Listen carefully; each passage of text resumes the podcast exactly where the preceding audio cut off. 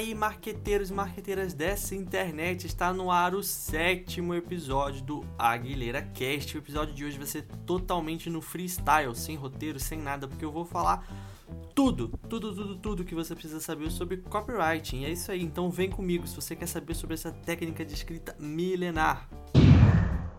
Então, pessoal, vai ser sem roteiro porque eu trabalho com copyright e eu prefiro falar sobre isso sem roteiro, então talvez eu até peço desculpa se ficar meio fora de uma ordem muito lógica, mas vai ser uma versão express hoje, porque eu quero falar só realmente o que importa sobre copyright.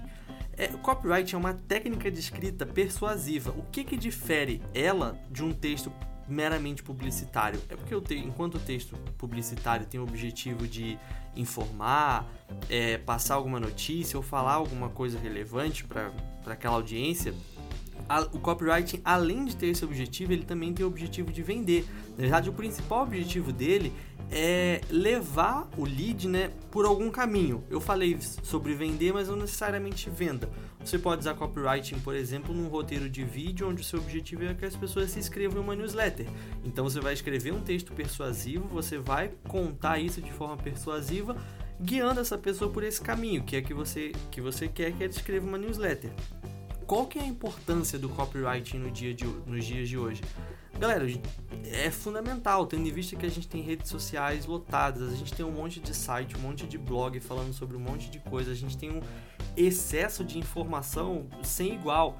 Então, assim, se não for, se o copywriter, né, que é quem escreve a copy, não souber guiar a pessoa por um caminho menos tortuoso, a pessoa simplesmente vai ler aquilo ali ah, dane-se, vou pro próximo texto, vou pro próximo conteúdo. Então é fundamental que a sua empresa, que você use copyright em, em, tudo que você conseguir, seja no roteiro de um vídeo, num post do Instagram, do Facebook, por que não num podcast, né? Os fundamentos do copyright, eles são não infinitos, mas assim, são muitos. Você primeiramente precisa saber muito bem para quem você está escrevendo, né? Quem é a sua persona, quem você quer atingir. Igual eu falei no episódio passado sobre o maior erro de quem produz conteúdo, né? Sobre você pensar o que, que essa pessoa quer, qual é o nível de informação que essa pessoa tem, o que você quer, o mesmo se aplica ao copyright. Você está divulgando um produto sobre emagrecimento, por exemplo, é quem é a persona daquele produto? São homens, mulheres, pessoas jovens, mais velhas? É, isso tudo tem que ser levado em consideração, porque uma palavrinha que você usa, talvez ela faça um efeito muito legal numa menina, mas ela não faça um efeito tão legal num homem. Então você tem que saber para quem você está escrevendo e qual, qual palavra você vai usar, qual termo você vai usar. E essa persuasão, o que é muito diferente de manipulação, ok, persuasão é muito diferente de manipulação, é, essa persuasão ela é feita através de gatilhos mentais. E gatilhos mentais a gente tem vários, é escassez, reciprocidade, é, urgência, enfim, são muitos, muitos, muitos. É, lá no meu Instagram, no arroba eu falo bastante sobre gatilhos mentais. Mas é, o copyright não é só isso, não é só gatilho mental. Igual eu falei, você precisa conhecer a sua persona, você precisa conhecer o produto que você está vendendo, você precisa saber muito bem como é que funciona a cabeça do ser humano, que no caso você é um ser humano, então já é até um pouco mais fácil você saber como funciona a cabeça de um ser humano. E o gatilho mental ele é só a cereja do bolo. Você não vai fazer um texto só com gatilho mental, mas você também não pode fazer sem nenhum gatilho mental. Você tem que saber é, muito bem como é que funciona, muito bem como encaixar. E o copywriter, ele faz exatamente isso, né? Ele estuda isso, ele vive disso, que é o que eu faço. Eu, por mais que eu não trabalhe numa empresa ativamente como copywriter, eu faço trabalhos de copy na minha empresa, mas não é o meu foco principal, mas eu faço isso fora da minha empresa. Então eu estudo o tempo inteiro sobre copywriting, já fiz cartas de venda, já fiz lançamentos por fora e até mesmo na empresa. A grande verdade é que isso funciona muito, funciona muito mesmo se você quer aprender sobre copyright, você antes de tudo precisa aprender sobre o comportamento humano. Então, assim, eu vejo muitas pessoas falando, ah, gatilho mental, gatilho mental, gatilho mental. Isso é só um pedacinho do copyright, sabe? E você precisa conhecer muito, muito, muito, muito a sua persona.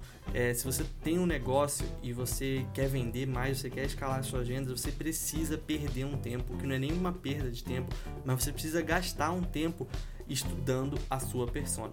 Detalhe por detalhe, persona é muito diferente de público-alvo. É, público-alvo é uma coisa muito mais geral. Persona é você dá um nome para ela. Olha, eu quero vender pro Fernando, que tem 36 anos, mora na cidade X, tem os gostos Y. Você, você entende como é muito mais complexo? Eu falei que o podcast seria express porque eu estou falando o principal, tudo que você precisa saber para começar os seus estudos sobre copy. Porque se eu fosse falar tudo, tudo, tudo, tudo sobre copy, isso aqui não seria um podcast, seria um curso online, porque daí é muita coisa. O que eu quero dizer disso tudo? Que o copywriting é uma arte milenar. Ela tem, tem relatos que o copywriting começou em 1400, quando escreveram um negócio para é, escreveram uma carta de vendas para divulgar uma fragrância. Então, assim, aquilo não, é, não, tinha máquina de escrever, não tinha nada. Aquilo era escrito com caneta e tinta. E o nome copyright veio justamente daí. Então, eu quero que você reflita sobre como o seu negócio está hoje em dia e como ele pode melhorar se você começar a usar as técnicas de copyright, beleza? E nas indicações super rapidinhas de hoje, eu quero indicar um texto que eu escrevi lá no Medium falando sobre a origem do nome copyright. Igual eu falei ainda há pouco, que o copywriting começou divulgando uma fragrância e foi escrito com tinta, naquela época não tinha impressora. Então o cara ele tinha que pegar o, o que ele escreveu e replicar várias vezes igual. Por isso copywriting, mas eu explico isso tudo detalhadamente num texto que eu escrevi lá no Medium e eu vou deixar o link aqui na descrição do podcast, ok? Só você clicar aqui no link na descrição e vai para lá. A segunda indicação super rapidinho de hoje é a consultoria em copy. É um trabalho que eu e a minha equipe estamos desenvolvendo. E se você falar que você veio pelo podcast, você vai ter 30% de desconto na sua consultoria.